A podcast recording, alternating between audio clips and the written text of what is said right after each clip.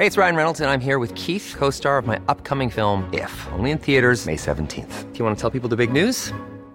All right, I'll do it. Sign up now and you'll get unlimited for $15 a month in six months of Paramount Plus Essential Plan on us. Mintmobile.com slash switch. Upfront payment of $45 equivalent to $15 per month. Unlimited over 40 gigabytes per month. Face lower speeds. Videos at 480p. Active Mint customers by 531.24 get six months of Paramount Plus Essential Plan. Auto renews after six months. Offer ends May 31st, 2024. Separate Paramount Plus registration required. Terms and conditions apply if rated PG. Heraldo Podcast. Un lugar para tus oídos.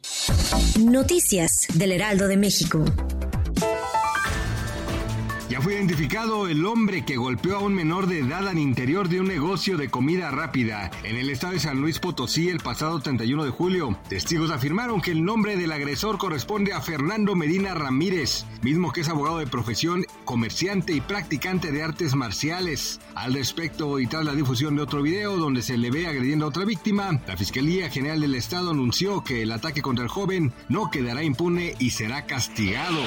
En el Estado de México los índices delictivos no terminan y es que a través de un video difundido por el periodista Fernando Cruz de la red social X se observa como un par de hombres armados despojan de su camioneta a una víctima en calles de la colonia Lázaro Cárdenas en el municipio de Tlalnepantla. Cabe resaltar que el robo se ejecutó en tan solo 23 segundos y a plena luz del día.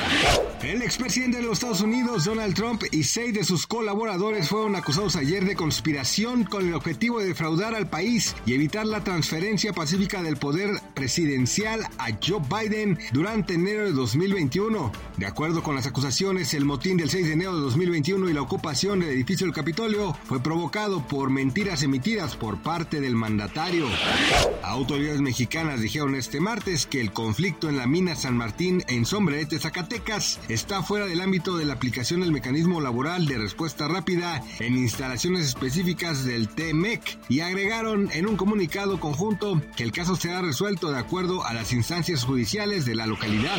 Gracias por escucharnos, les informó José Alberto García. Noticias del Heraldo de México.